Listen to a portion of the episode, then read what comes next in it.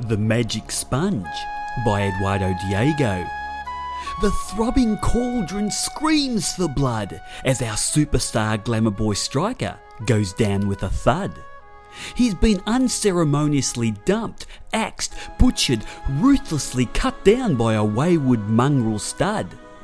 It looks pretty bad. He's rolling around, unleashing blood curdling screams and tears welling out like a flood.